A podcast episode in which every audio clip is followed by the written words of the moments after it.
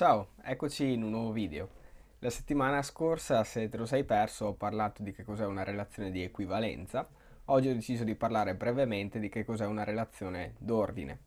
E non andiamo a fare distinzioni tra relazioni strette e larghe, semplicemente andiamo a definire quella che è una relazione d'ordine che eh, facendo questa distinzione rientra nel caso largo, ok? Se, se magari l'hai vista all'università, insomma.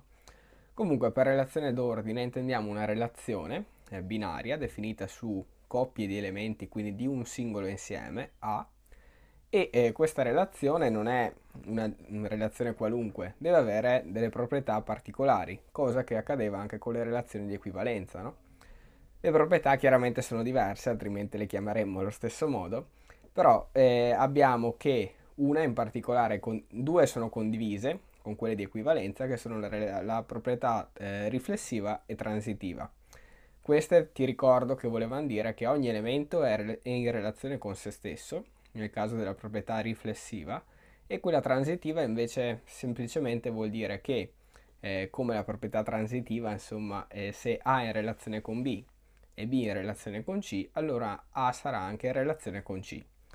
Poi però abbiamo eh, la distinzione insomma, tra quelle che sono le relazioni d'ordine e quelle di equivalenza, che sta nella proprietà simmetrica.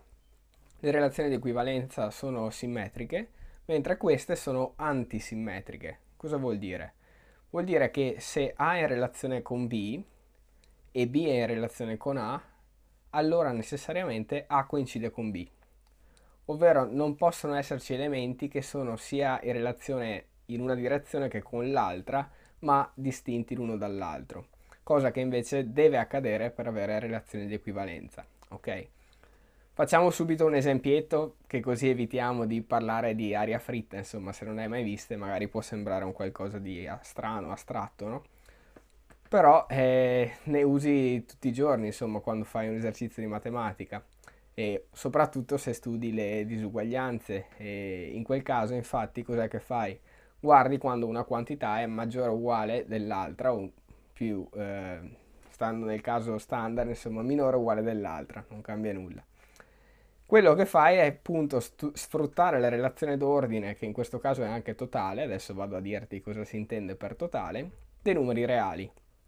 In particolare tutti gli insiemi che utilizzi numerici, quindi quello dei numeri reali, dei numeri interi, dei numeri naturali, sono eh, equipaggiati in modo naturale, diciamo da una relazione d'ordine largo, se vuoi fare la distinzione, che è quella del minore uguale.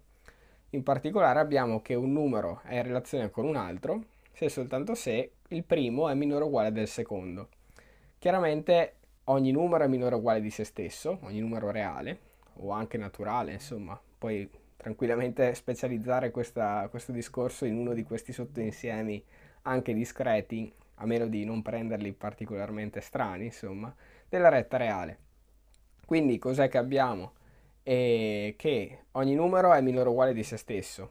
Poi abbiamo che eh, se un numero è minore o uguale di un altro, diciamo se A è minore o uguale di B e B è minore o uguale di A, per forza A è uguale a B, quindi è una relazione antisimmetrica. E poi abbiamo che se A è minore o uguale di B, e b è minore o uguale di c, chiaramente a è più piccolo anche di c, è più piccolo o uguale a c e quindi vale anche la transitività. Ok? Un'altra relazione d'ordine un po' meno standard, o, comunque è un qualcosa che usi, però magari non sai essere una relazione d'ordine, è quella del un numero divide un altro, definita sull'insieme dei numeri naturali meno lo zero, quindi gli interi strettamente positivi, diciamo. Ok? Anche in questo caso infatti abbiamo che ogni numero naturale eh, diverso da 0 divide se stesso, quindi è una relazione riflessiva. Poi abbiamo che se un numero divide un altro, in particolare vuol dire che è minore o uguale dell'altro, no? Quindi se A divide B, in particolare vuol dire che A è minore o uguale di B.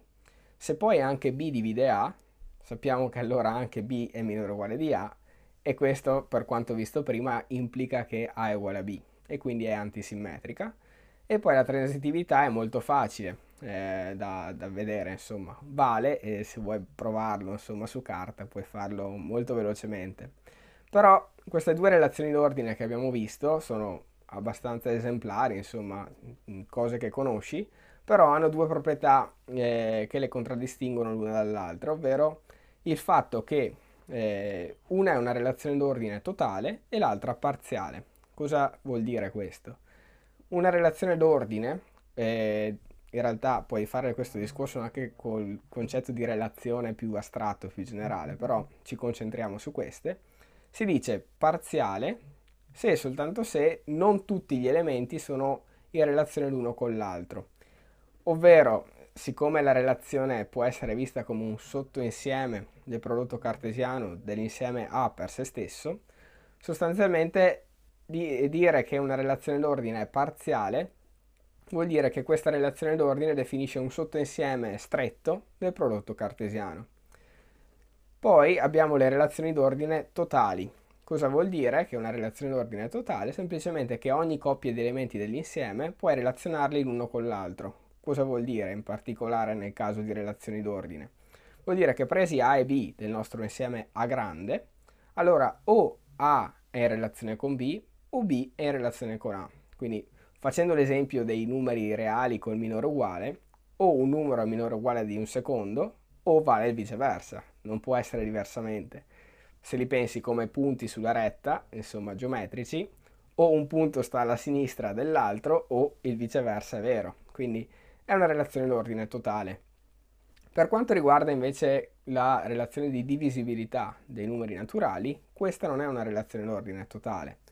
Infatti, per esempio, il 2 non è in relazione con 3, col 3, perché né il 2 divide il 3 né il 3 divide il 2.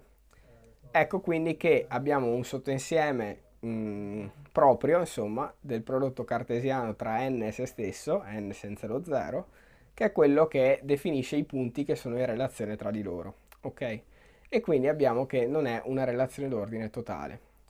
Probabilmente ti sarai accorto che, dato una qualunque relazione d'ordine totale, se tu aggiungi all'insieme in modo artificiale, se così vuoi, altri oggetti, altri elementi dell'insieme che non sono in relazione in nessun modo con quelli dell'insieme originale, passerai a una relazione d'ordine eh, parziale. Ok? Quindi è sempre facile creare relazioni d'ordine parziali, anche partendo da quelle totali comuni, insomma, che conosci. Comunque questi sono due esempietti abbastanza standard, se ti fai una ricerca su qualche libro o su internet ne troverai molti altri. Con ciò spero di aver chiarito che cosa si intende per relazione d'ordine eh, totale, parziale delle varie proprietà e eh, semplicemente questo era un video introduttivo e più avanti di sicuro userò o il concetto di relazione d'ordine, ma più eh, probabilmente quello di relazione di equivalenza, per dei risultati più concreti, per dei sistemi dinamici in particolare, o per analizzare qualcos'altro, insomma, e vedremo come questi concetti che sembrano base e slegati dalle cose vere, dalle cose concrete, in realtà sono molto utili. Bene, con ciò ti saluto, ti ricordo di iscriverti al canale, di lasciare un commento se hai qualche dubbio, domanda, suggerimento, critica, quello che vuoi e chiaramente anche se ti è piaciuto il video lascia un bel mi piace che, che sostiene il progetto e fa vedere il video a più gente, aiutando appunto l'algoritmo di YouTube a capire che questo video può essere interessante, insomma. Con ciò ti saluto e ci vediamo alla prossima. Ciao!